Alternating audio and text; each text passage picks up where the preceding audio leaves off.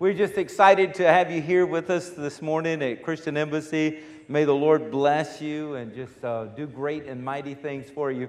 I just felt so impressed in the first service uh, and also in this service. I just feel the Spirit of the Lord saying, Declare this. This is going to be one of the best weeks of 2017 that you're going into. Hallelujah. One, we know that God says that when we honor Him with the first fruit, He blesses the rest. That's why we bring our first fruit into the Lord. And this is a first fruit. Uh, it's the first day of the week. And uh, you're here to honor Him and worship Him and bless Him. And I believe you're going to reciprocate that back from heaven to earth uh, for your week. Also, I just believe that what we learned this morning, we put it to practice.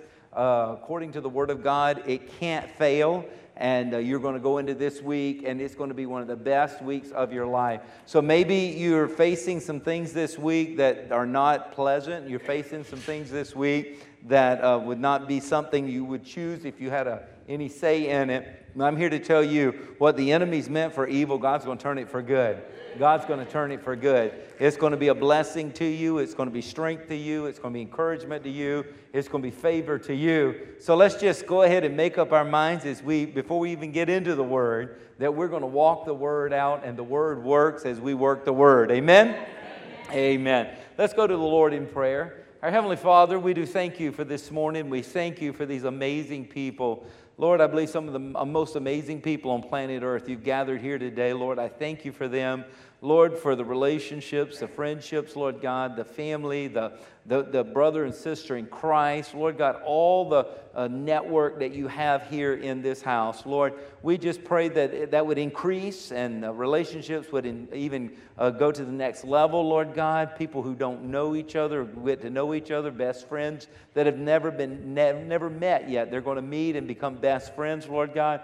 Lord, I just thank you for what you're going to do in and through this body of believers. And as we come to your word now, Lord God, we know your word is alive, it's sharper than a double edged sword, it is, it is effective, Lord God. It, it brings about change, it brings about purpose, it brings about anointing, Lord God. So as we study your word, let our faith arise. We know without faith we can't please you. So as our faith rises, Lord, that we'll be able to reach out and appropriate and take hold of that which you provided for us in and through your Son, Jesus Christ. And we'll give you the praise and give you the glory and give you the honor for it. For it is in Jesus' name we pray. And everyone said, Amen. Amen. So I, I don't know about you, but I'm much happier when I know that I know that I know that God's word is true and his word is that we're going into a great week. What the devil had planned is not going to work. What the devil had in store for you is not going to succeed. Hallelujah. You're going to come through it victoriously. You're going to come through it as an overcomer. Actually, he says you're going to come through it more than a conqueror. So go ahead and say, Thank you, God. Devil, you gave your best shot, but my God is bigger, my God is better, my God is stronger, and my God has the last word. And God is saying, I'm coming through this better in Jesus' name. Praise God. We want to look at a subject matter today that I feel like the Lord has put, put on my heart that will help us in going into our future and, and, and on a foundation of God's uh, ability and God's uh, strength in every area of our life. So we have to come to the table and study together uh, about fear. And we're going to be looking at three fears today, three kinds of fear that we need to do. In John 16 and 33, Jesus said to us, He said to you and me that He says, I, I have come that you can have peace. He said, I want you to have peace. I've come to bring you peace. That word peace, shalom, nothing broken, nothing missing. So Jesus says, in this world, he says, you're going to have tribulation. In this world, there's going to be brokenness. In this world, there's going to be things missing. He says, but I want you to know that I've overcome the world. He said, so be of good cheer. So somebody needs to take their frown, turn it upside down right now, and you need to be of good cheer because Jesus says, in this world, there's brokenness. In this world, there's things missing. In this world, there's tribulation. But I have overcome this world, so be of good cheer. Because I've come in to bring peace, and that is shalom, nothing broken, nothing missing. So if there's anything broken in your life, anything missing in your life right now, rejoice in the fact that as you embrace Jesus, He has come into your life to bring peace. So there is nothing broken, there is nothing missing. That means He's going to heal the broken places and He's going to put where the missing pieces are, He's going to bring them in as we embrace Him. So love on Jesus, let Him be your true Lord and Savior. Amen. And as we come to Him and we study His Word, He tells us about the importance of fear. So we're looking at three kinds of fear. And you know, they do a study today and they find that one of the top human problems that humans are dealing with is fear and anxiety. That fear is, is growing. It's like an epidemic. There's more medication given out now for anxiety than ever before in the history of the world. It's like the devil is winning. And I'm here to tell you, I believe God put us here to usher in the kingdom of God on earth as it is in heaven, and there is no fear, uh, ungodly fear in heaven. I can tell you that. So, people today, I mean, they fear scorpions, they fear snakes, they fear earthquakes, they fear famines, they, they fear riots, and they fear terrorism and nuclear attacks and war. And boy, the enemy just knows how to raise up the rhetoric to cause these fears to be even heightened.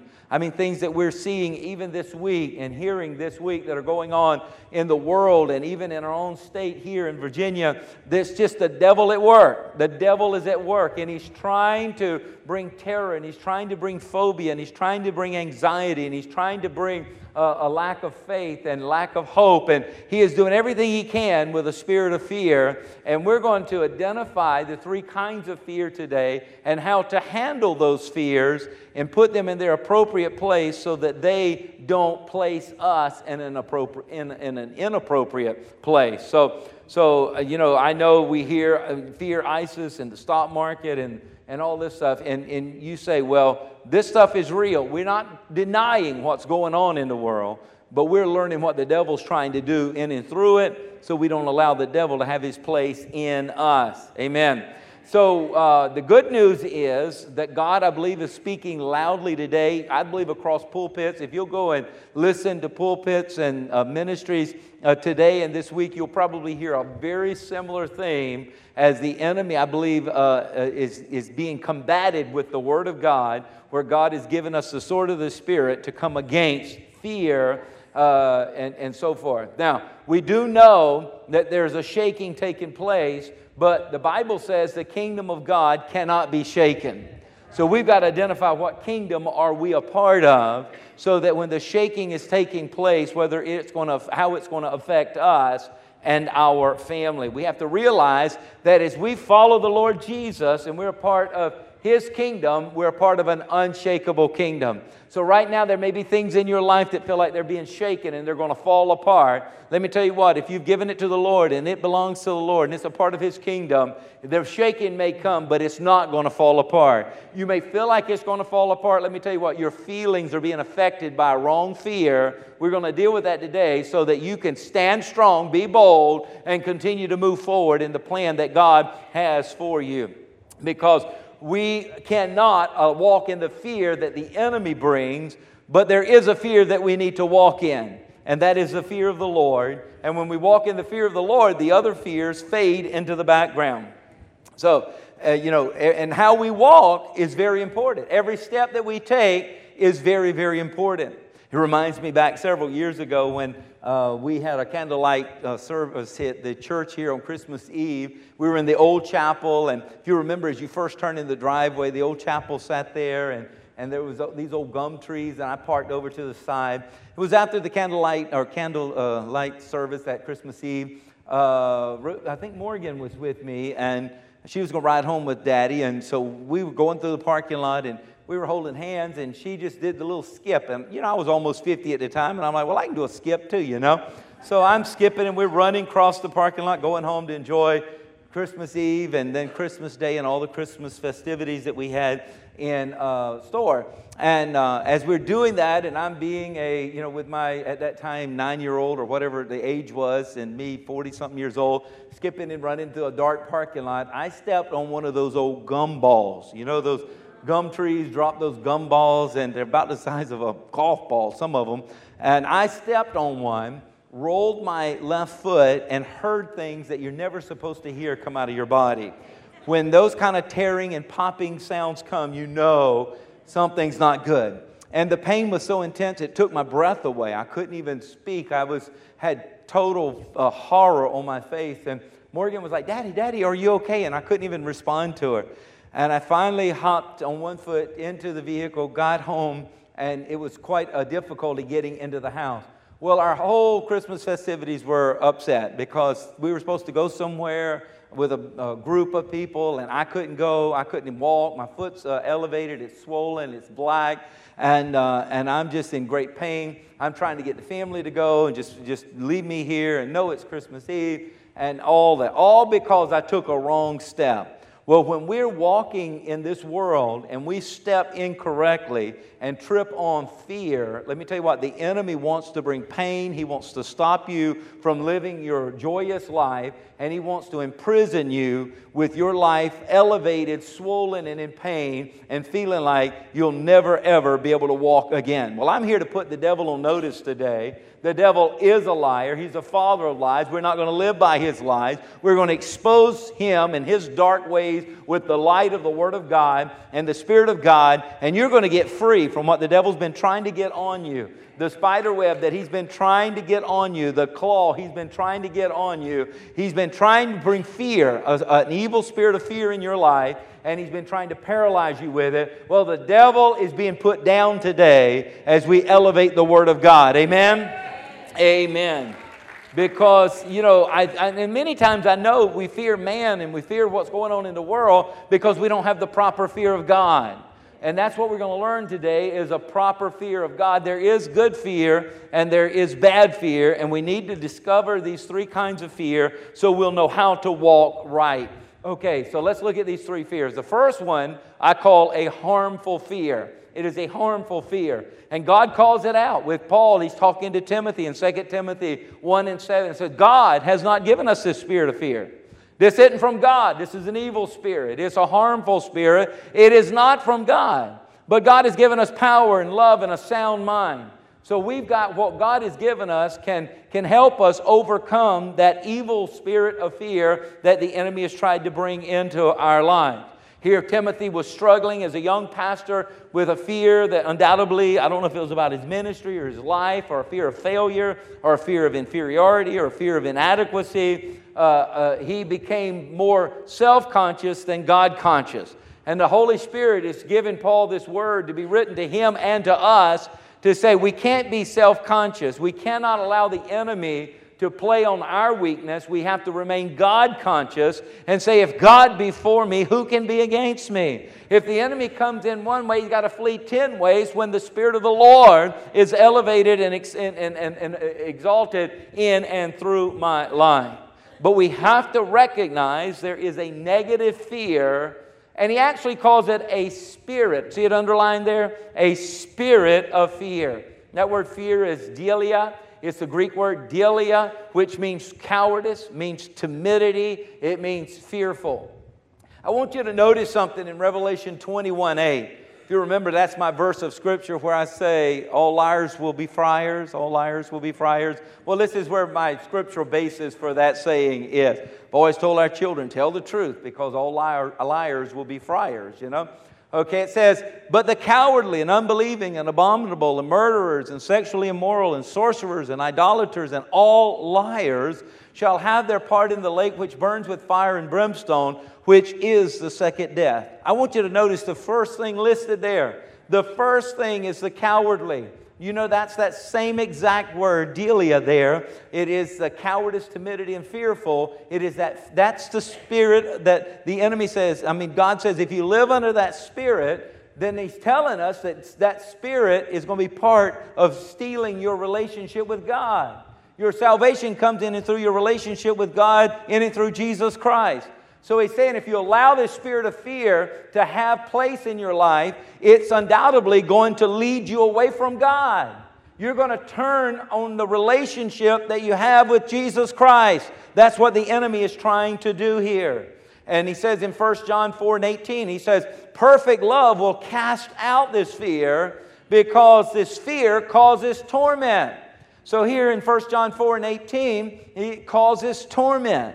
So we can't allow that spirit to have access into our minds and into our heart and into our lives because it's going to cause torment and it's going to make us turn uh, on God. But the perfect love of God will help us cast out fear. Now, I want you to notice, as he said in 2 Timothy, he says it's a spirit of fear. It's a spirit of fear. Now, please note this as we look at this fear, this, this harmful fear, as a spirit, we must make this notation that all spirits have fruit. Did you know that? All spirits have fruit, not just the Holy Spirit. You know, Galatians 5 23 and uh, 22 and 23 shows us the fruit of the Holy Spirit. Where the Holy Spirit is ruling and reigning, this is what the Holy Spirit, where the Holy Spirit is rooted, this is the fruit that He will bear. So if the Holy Spirit is rooted in your life, some people say, well, that spirit filled stuff is for a certain denomination. Don't buy into that lie. Don't buy into that lie. God created us temples of the Holy Spirit. Our body is to be a temple of the Holy Spirit. We're to be filled with the Holy Spirit. We are to let the Holy Spirit rule and reign in and through our life. And when the Holy Spirit fills us, empowers us, come on now, and leads us, so we're spirit filled, spirit led, and spirit empowered. When that takes place, the Holy Spirit causes a fruit to naturally be manifested off of our life. So it's not something you're doing, it's what the Holy Spirit's doing through you. And you see what it is love, joy, peace, long suffering, and kindness, and goodness, and faithfulness, and gentleness, and self control. Now, everybody wants to marry somebody like that, right? You want to marry somebody that's full of love and joy and peace and goodness and faithfulness and long suffering and kindness and gentleness and self control. Perfect spouse, right? You, everybody wants children like that, right? Every parent in here wants children like that. Well, that you can, but they have to be rooted. The Holy Spirit has to be rooted in their life so that He can produce the fruit of the Holy Spirit because every spirit produces fruit. Now, there is also a spirit of Antichrist, which is the opposite of Christ, the opposite of what he does. And what he produces is hate, sadness and sorrow, warring, impatience, impatience, selfishness, meanness, unfaithfulness, cruelty, and instability of that being rash. So, so we see that the, the, the ungodly spirit of the Antichrist, which is that brings in that spirit of fear, that spirit of fear will also bring in hate. hate. Now, you say, is hate in the world today? Open your eyes. You see the manifestation of demonic hate, the same hate that manifested itself with the first two boys that lived on planet Earth. If you remember Cain and Abel, that same hate of, of murderous spirit. It's a murderous spirit. It's hate. It's horrible. We see it here in Virginia just this weekend. I mean, how, how uh, horrible to see the manifestation. Some people say, this is new. No, it's not. It was back with Cain and Abel. It was back with Hitler. It was back with uh, many of the rulers that you see throughout history that were so hateful and, and that were so mean and warring and, and, and so uh, cruel. It's the same demon spirits. So, and every spirit that comes brings fruit, produces fruit and it's the spirit of the Antichrist. Now, the Bible tells us in the last days that the, the spirit of the Antichrist is already at work. So, what we're seeing is the spirit of the Antichrist. Some people say, well, it's just racism or it's, it's demonic. It's demonic. Don't, don't uh, take its power away. Make it what, say what it really is. It is Satan. It is demonic. It is against Christ. It is not of God. And if you say you're a Christian and you participate in that, you are a liar and you are deceived because it is the Antichrist. It is not Christ and it is not good. But the Bible tells us in the last days the spirit of the Antichrist is already at work. So we see that spirit producing the fruit of hate and sadness and sorrow and warring and impatience and selfishness and meanness and unfaithfulness and cruelty and, and instability. And while we see how horrible it is when it's manifested in ways that we've witnessed here uh, uh, recently, let me tell you what. You look at the fruit of this spirit is also selfishness. So we got to be careful and make sure that we do a fruit test on our own lives. You know, the Bible says, Jesus says, you'll know a tree by its fruit. So you need to do some fruit inspection. Is there selfishness? Is there meanness? Is there cruelty? Is there unfaithfulness? Is there are you rash? You have a tendency to be rash or hateful or sad and, and sorrowful. Let me tell you what, that is a sign that there is a spirit at work in your life. I'm not saying that's who you are. I'm saying that the enemy has brought in a spirit of fear, and he may have come in through the news, he may have come in through some circumstances you face in your own life, but he's come in with that unhealthy fear, and he's, that spirit is producing fruit. And Paul tells you and me, as God tells Timothy, that God did not give us that spirit of fear. It is not from God, and if it's not from God, it needs to go. It needs to go. Now I can't make it go for you and you can't make it go for me. You Bible says you draw near to God, resist the devil and he'll flee. You got to learn to resist the devil. You got to draw near to God. I thank God you got up this morning and you're in this house of worship. That says to me that you love God and you're drawing near to God and you want to honor God and you corporately want to ascribe glory to him and I thank you for that. I applaud you for that. So as you draw near to God, let him be your source of strength, but now you've got to exercise some responsibility. If there's sadness and sorrow or warring or impatience or selfishness or meanness or cruelty or unfaithfulness or rashness or hatefulness in you, you've got to, you've got to say, This is not of God, and I'm not going to allow it anymore.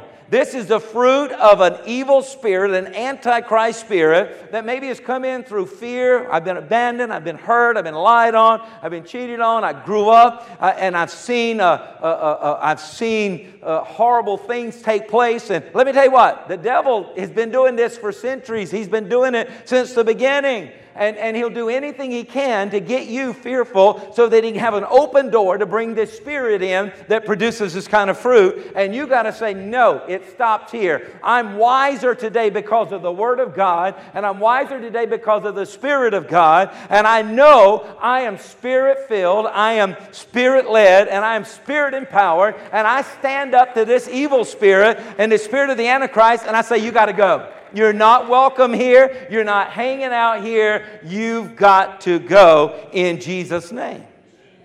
So there's this spirit of the Antichrist. But there's also deceiving spirits, and they bring in their fruit. There's spirits of perversion. I've seen people that have uh, been uh, caught for doing per- perverse things, just horrible things. You would think an animal, don't treat another animal that way. And uh, why did you do it? And they said, I'm so glad I got caught. I wanted somebody to stop me. And they said, I need help they realize that there's something working through them that they don't even like.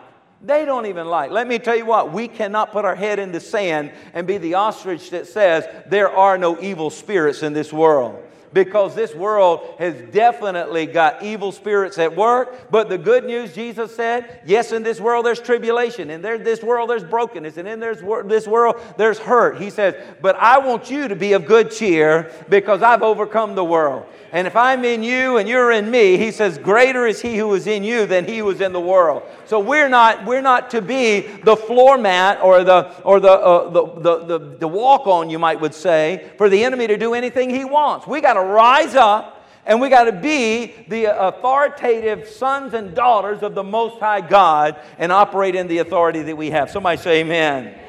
We're not allow spirits of heaviness and spirits of haughtiness that come into our life. These things, all these spirits, they have fruit.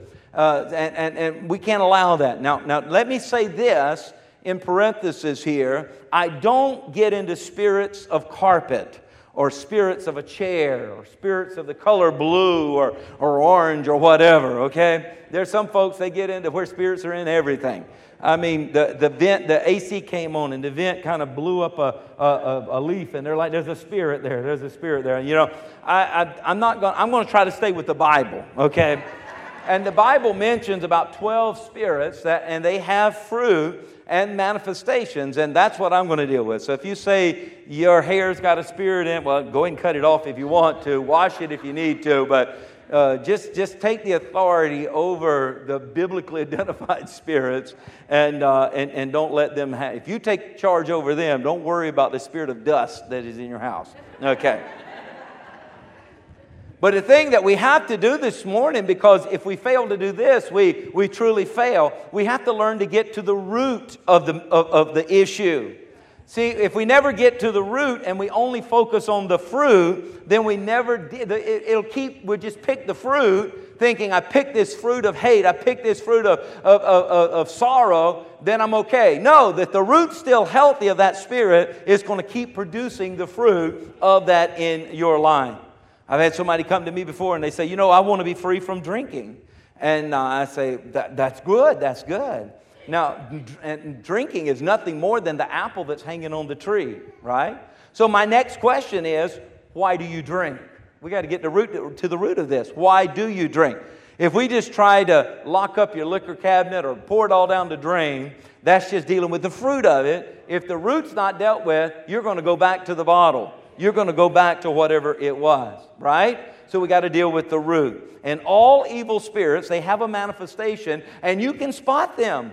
Jesus said, You'll know a tree by its fruit. You can spot them, so don't go around thinking, ah, everything is, is copacetic when things are not moving in the God direction. You need to stop and identify where's the fruit? What's the fruit? And then I can trace that back to the root and we can deal with the root. Oh, God wants you healthy. God wants you whole. God wants you joyful. Christians shouldn't be going around sorrowful. Christians shouldn't be going around sad. When I see a Christian going around sad all the time, sad all the time, I know that's, that, that's the fruit of the spirit of the Antichrist. And I'm like, no, that shouldn't be on a Christian. And I want to go to them and I, you know, say, I say, why are you so sad?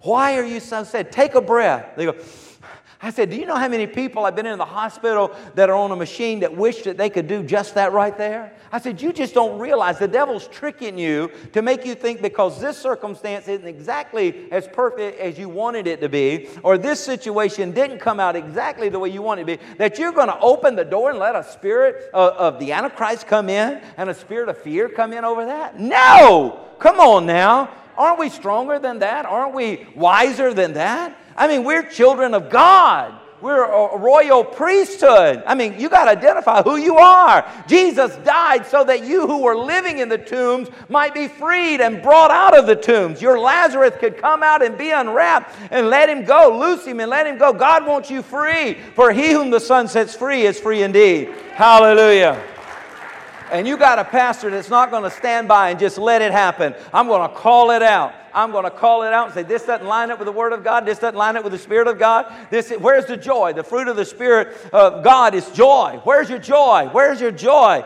Come on now. And you can have joy in tough situations. You can have joy in sorrowful situations. The Bible even says when we lose a loved one that uh, knows the Lord, we don't grieve like the world grieves. Isn't that what the Bible says? Why? Because we know where they are. We know we're going to have a reunion and we know we have access to the Spirit of the living God that raised Jesus from the dead. That resurrection power is in us to sustain us and to help us through our trying time.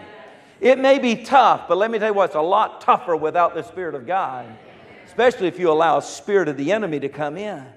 So there's these, these harmful spirits. There's another uh, a harmful fear. There's another fear. I call it a healthy fear. A healthy fear. Because it can keep you from dangerous situations if I come over to your house and you got a little uh, four legged ankle biter there, your little four legged ankle biter loves you and you love him or her, but they don't know me. And I come over and you say, Oh, uh, Tipsy or whatever you name, Biscuit or whatever. Biscuit is harmless. She's so harmless. And I reach down to pet Biscuit and I see teeth like that. I have a healthy fear. And I know you and Biscuit can sit on the sofa and share biscuits together or whatever y'all want. We haven't had that time together yet. And she sees me as a threat, and I'm not putting my hand down there. So that's a healthy fear. Healthy fear like a fire. You get so close to fire, you know that if you get in it, you're going to burn and it hurts. And the pain lasts and the damage lasts forever. So maybe a child playing in the, in the freeway, you know there's a healthy fear. You don't do that. You don't do that. So there are healthy fears that don't, uh, I don't believe, I think it's just wisdom and things that we're taught in practical life that you don't play with a, a sharp knife or you don't play with a knife. You, you, you, there needs to be a healthy fear. You need to respect it. I've always told, uh, and when I used to do a lot of renovations and stuff with table saws and skill saws and chainsaws and stuff, I'd always tell everybody I hired, I said, those, machine, those machines, they do not have a conscience. They just as soon cut your hand off as cut a by four. It really doesn't matter to them. They have no conscience. So you got to be very, you got to treat them with respect. And you always got to be on guard because the moment you drop your guard, you're going to be missing a finger or, or even worse than that. So there are healthy fears, and that I don't believe opens the door for demons to come in. That's just the wisdom of what you do and what you don't do. And then there's this third one that we really need to dig into in our last minutes together here, and that is holy fear. Holy fear.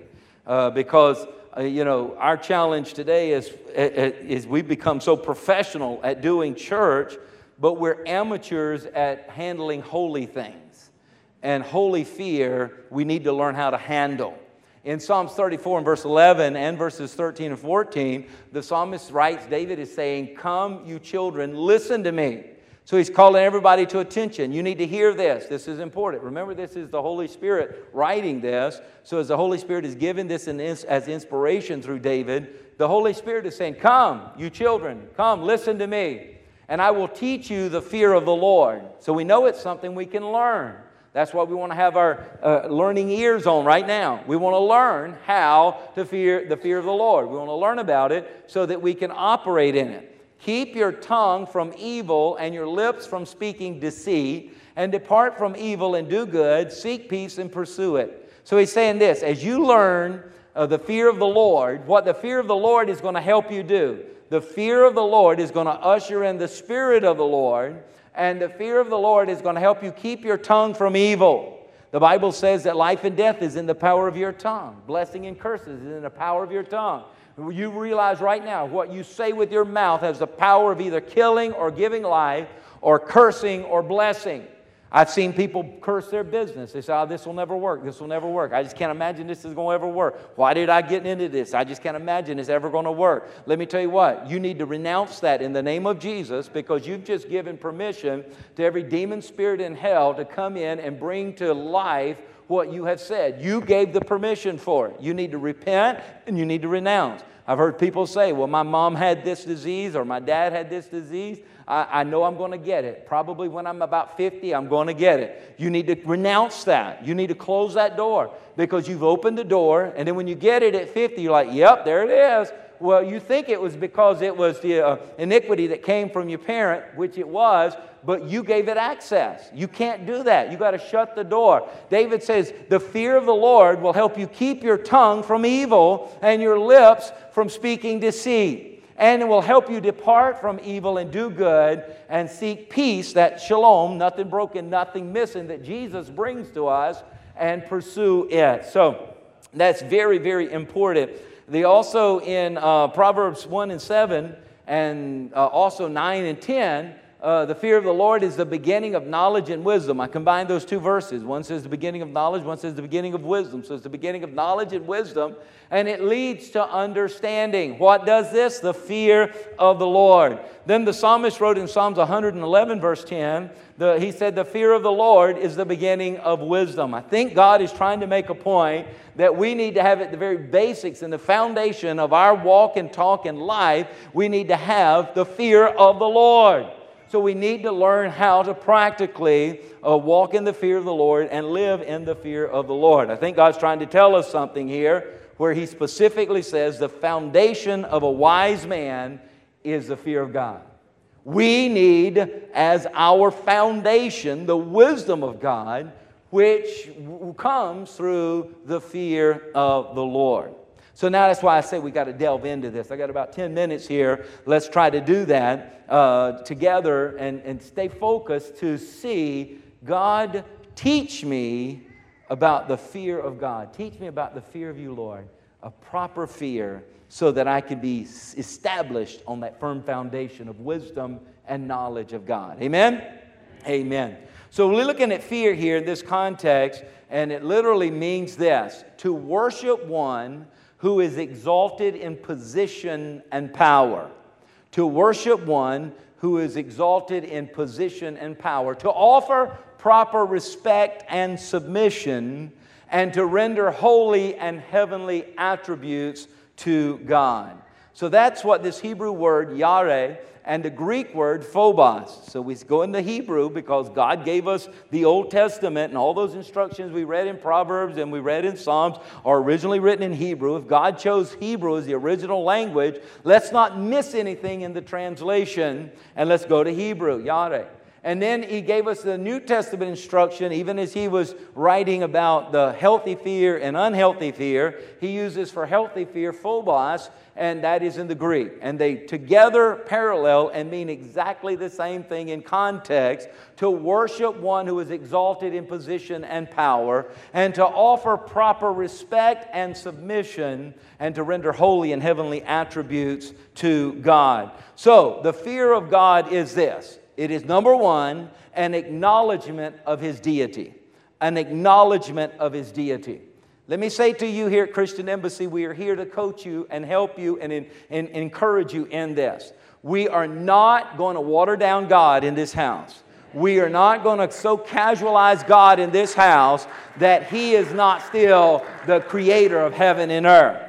God says that even the unbelievers have no excuse because he says, In the heavens, when they look up, they see the handiwork of my hand. They see my creation. And I'm here to tell you today that God has still brought the sun, moon, and the stars in the heavens. He has created all things, He has created this earth, and we acknowledge Him. He's not just our buddy. Thank God He will come and be our friend and our best friend, but He is also the creator of heaven and earth. He is King of kings and Lord of lords, and we must acknowledge His deity.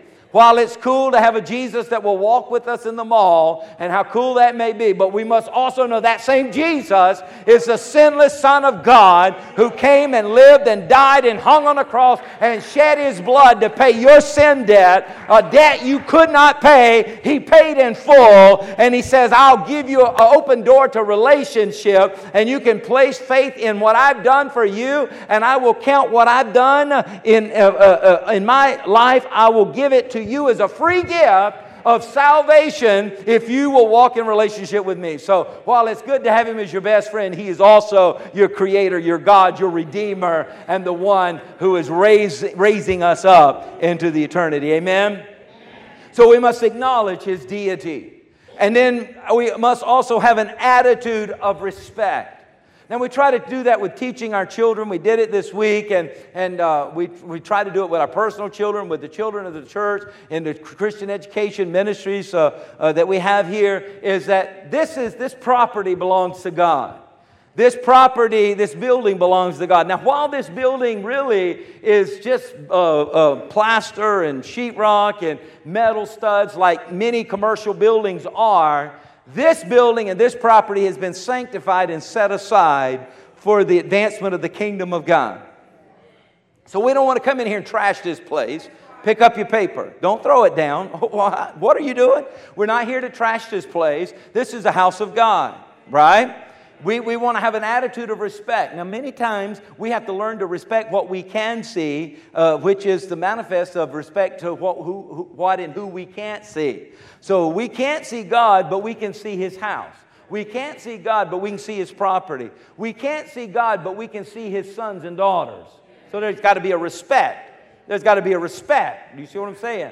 We can't see God, but we can see our body. And our body is the temple of the Holy Ghost. So we got to respect our body.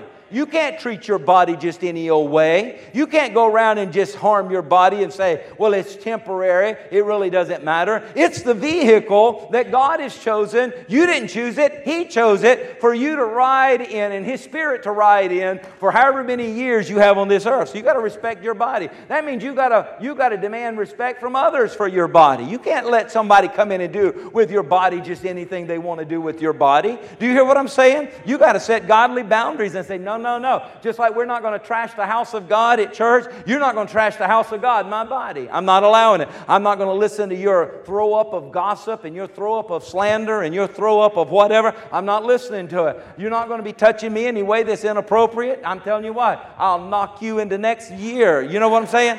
you know, if you need to, you're not going to do it. You got, you got to say, this is the body, the temple of the Holy Ghost. Come on now. It's an attitude of respect of God in what is His. We got to respect God and what is His. Come on now. My vehicle belongs to God. And you ask my children, can they get in there and eat and drink and throw and trash and, and bum out my car? Just ask them. They'll, they'll give you the biggest eyes. You're like, you, you tell them, I'm going to get in your dad's car with saltine crackers and I'm just going to chew, chomp, and, and I'm going to have a cup of coffee and I'm just going to talk and just splash it around. Just see what they say.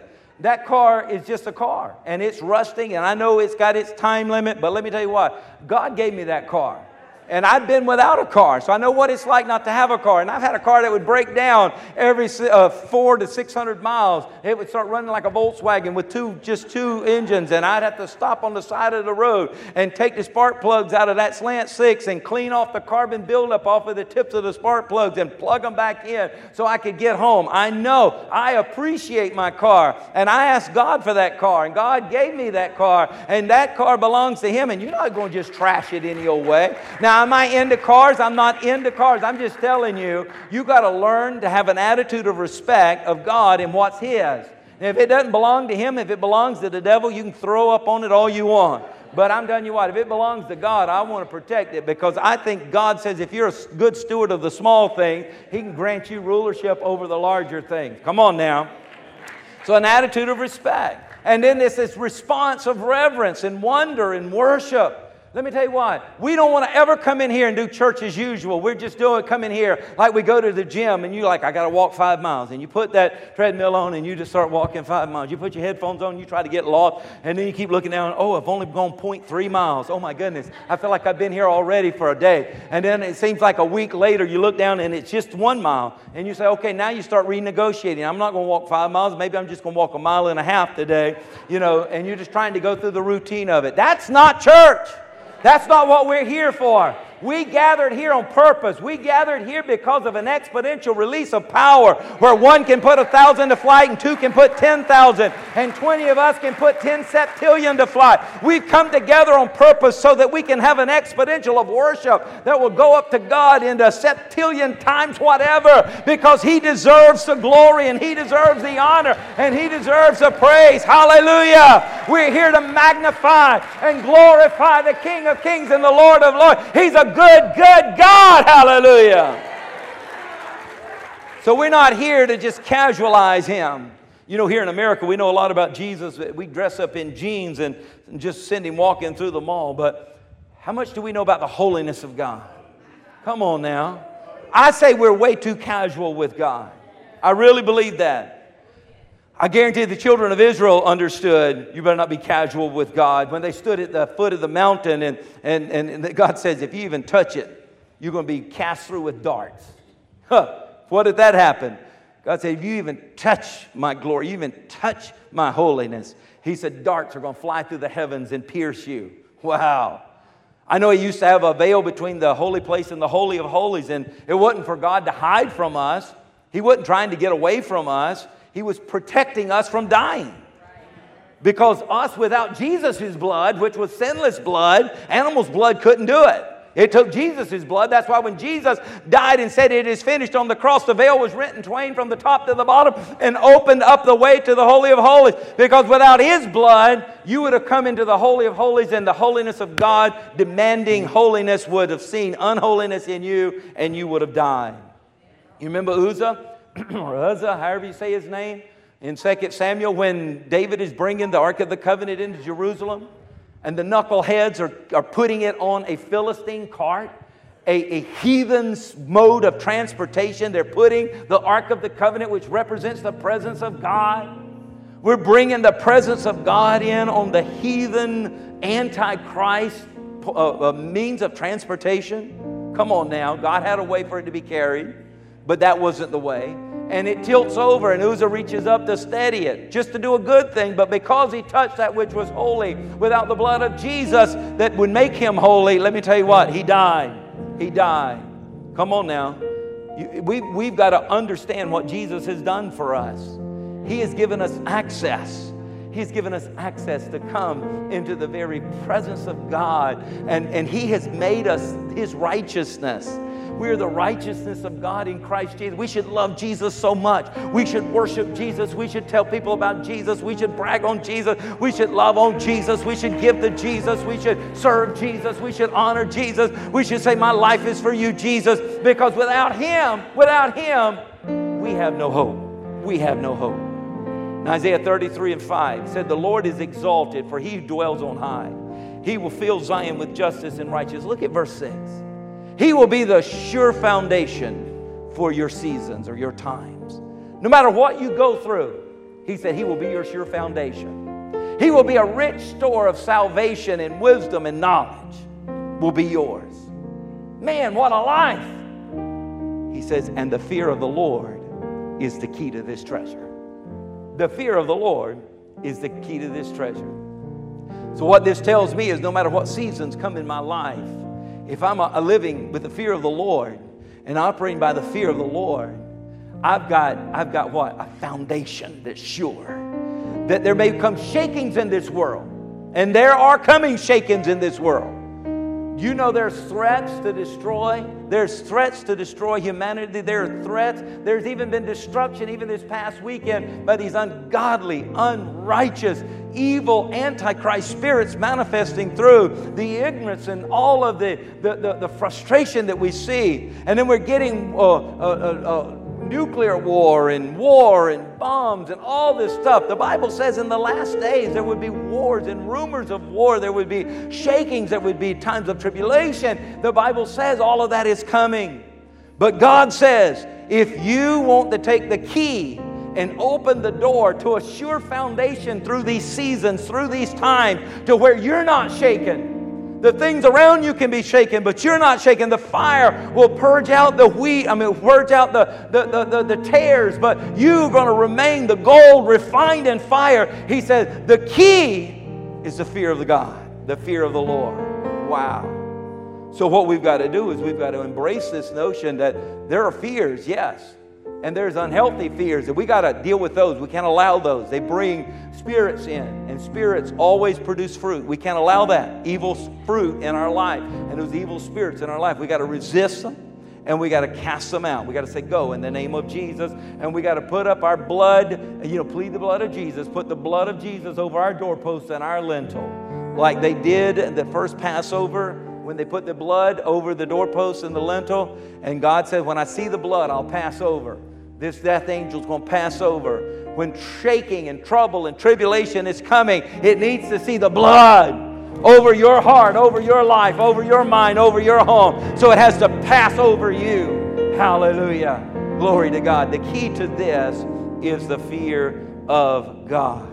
I don't want to be the gap in the covering of the glory of God come into Hampton Roads. I don't want to hear God say, I couldn't come, I couldn't move in Hampton Roads because I was not celebrated and honored and respected there in Hampton Roads. I want our church to lead the way and saying, God, here in these seven cities and everything that's connected and around here, Lord God, let us be responsible for rolling the red carpet out for you. Let us be responsible, Lord God, for you hearing from our heart and our congregation that we celebrate you, that we worship you, that we honor you, that we respect you, that, that we live for you, that we reverence you. Hallelujah. Because the fear of God is when you want to obey God out of love and respect, which propels you into rightness. It propels you into rightness that God has for you. Come on now. Let's get rid of the evil spirits. Let's open our eyes to the, to the God Spirit, the Holy Spirit. Let us not host a Nazareth setting. You know the Nazareth setting? Oh, that's just Mary's son. Isn't that the carpenter's son? Isn't that Joseph's son? So rather than seeing Jesus as God's son, they saw him as man's son just like us. God in blue jeans, cool, hip, casual. It's okay. He's not what Isaiah said high and lifted up, and his robe and his train fill the temple. We don't want to have a house here, and we don't want to have an environment here where there's no awesomeness to his presence. Come on now. Now, I know he's going to walk in blue jeans with you throughout the day. That's good, but don't limit it to that. He is still King of Kings and Lord of Lords. We don't want to live our lives where there's no celebration of His entrance, where there's no royal red carpet being rolled out to usher in His glory, where there's no hands stretched out and, and tears running down our face and people on their knees and people holding their gut and crying because of their sin as they come under the conviction of stepping out of step with what God would have for us. No, we can't have that. We can't have that. Many times I think we try to make God just like us because the more He is like us, the less we have to change. We gotta, we gotta examine ourselves. I like what God said in Leviticus 10 and 3. And Moses said to Aaron, This is what the Lord spoke, saying, By those who come near me, I must be regarded as holy. And before all people, I must be glorified. That's what God said. God says, Moses, tell Aaron this. This is what the Lord says By those who come near me, I must be regarded as holy. Do you regard him as holy? And before all the people, I must be glorified. Let Christian Embassy always be a house where we glorify Jesus Christ as King of Kings and Lord of Lords and as the Son of God. Come on. Hallelujah.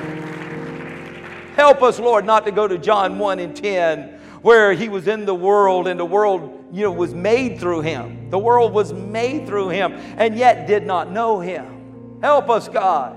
He came to his own and they did not receive him. Help us god.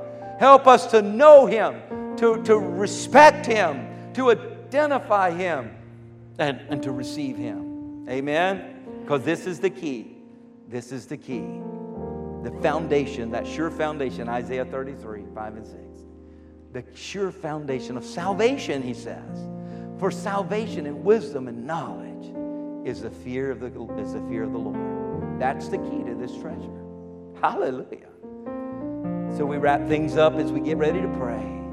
So to fear the Lord, to fear of God, is we acknowledge his deity. Do you acknowledge him as your creator? Do you yield your life to him? to be your Lord and Savior. If you understand that He is the true deity and none other, all other gods are false gods, human beings that are dead and their bones are decaying. But our God, you go to His tomb and it's empty because He's ascended and seated at the right hand of the Father, making intercession for you and me. He loves you that much. And God so loved you that He sent His only begotten Son, that whosoever should believe in Him should not perish but have everlasting life. So God's plan is for you not to perish but have everlasting life. Do you acknowledge His deity? Do you acknowledge Him, Jesus Christ, as Lord and Savior? If not, you can in this prayer. And I, and I encourage you to do so. Otherwise, these other harmful spirits have access to you. You need the Spirit of God you need the Spirit of God to fill you and empower you and lead you so and to help you with its, His power to resist the powers of the enemy. We can come with an attitude of respect. Do you respect the Lord? Do you truly see that He is the one that gives you that next breath? We've got Dr. Easton here, you know, cardiologist that knows probably more about the heart than most of us in here, the physical heart.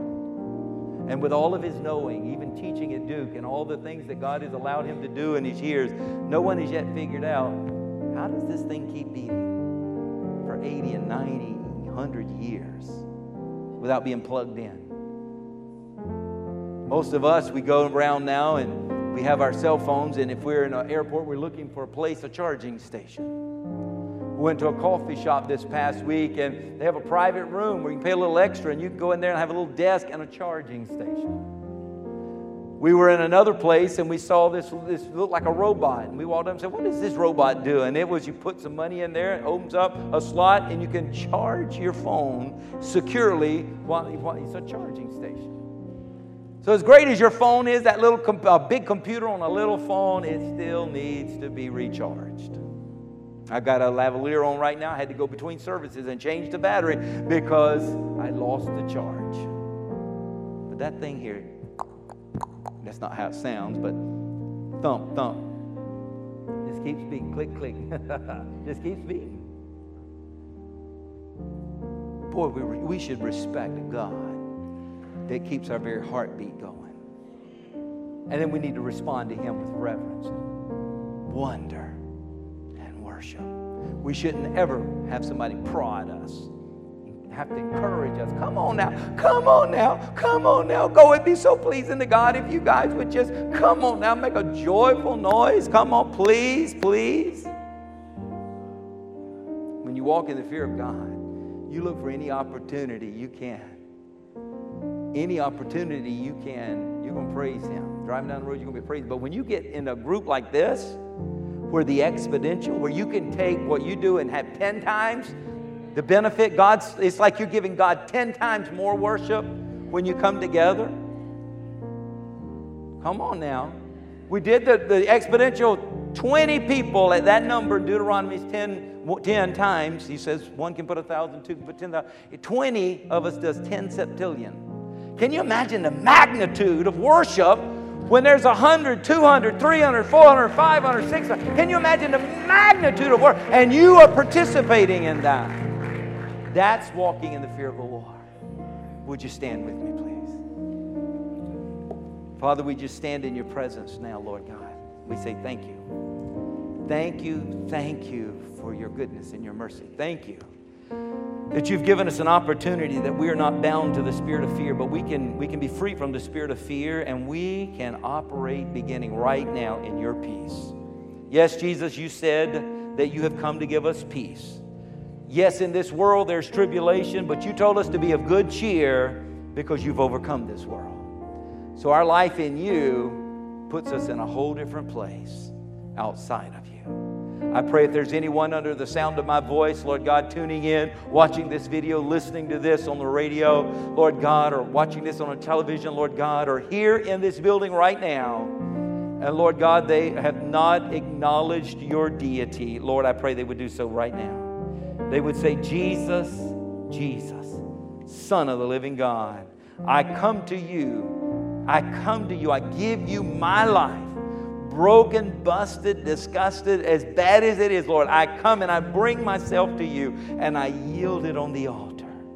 And I say, Jesus, if you would just take me and turn my life around, I want to give you my all. And He will. He will.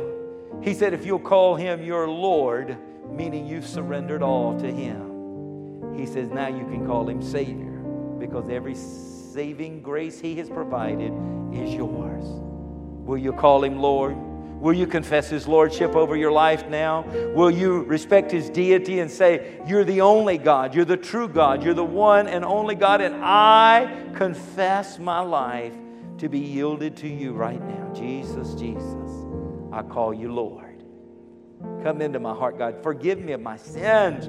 My sins have separated me from you. My sins have, have hurt me. My sins have caused me to lose confidence and come under condemnation. But you've come to forgive me of my sins. Come, forgive me of my sins. Jesus, Jesus, I declare your lordship over my life. I surrender to you. Now I receive you as Savior your saving grace for every area of my life is going to turn me around, born again. Lord, I'm going to be a new creation in you. I'm going into this week to live my life to bring glory and honor to you. Hallelujah. And Lord God, we just thank you for what you've done, what you've said in and through your word. And Lord God, as we go forth into this week, we're going to acknowledge your deity. We're going with an attitude of respect and we're going to respond to you, Lord God, with reverence and wonder and worship. So we're going to experience one of the best weeks of our life as this key unlocks the door for all of this treasure. Lord, we give it to you now as we give our lives to you in Jesus' name. And everyone said, Amen. Hallelujah. Praise the Lord. Praise the Lord. I know some of you maybe have some circumstances and situations that you want someone to pray with you about one on one, we're going to ask our prayer partners if they would come, our ministers uh, would come forth and make themselves available to pray with you this morning. Maybe you've got something you're facing this week and you need somebody to stand in agreement with you.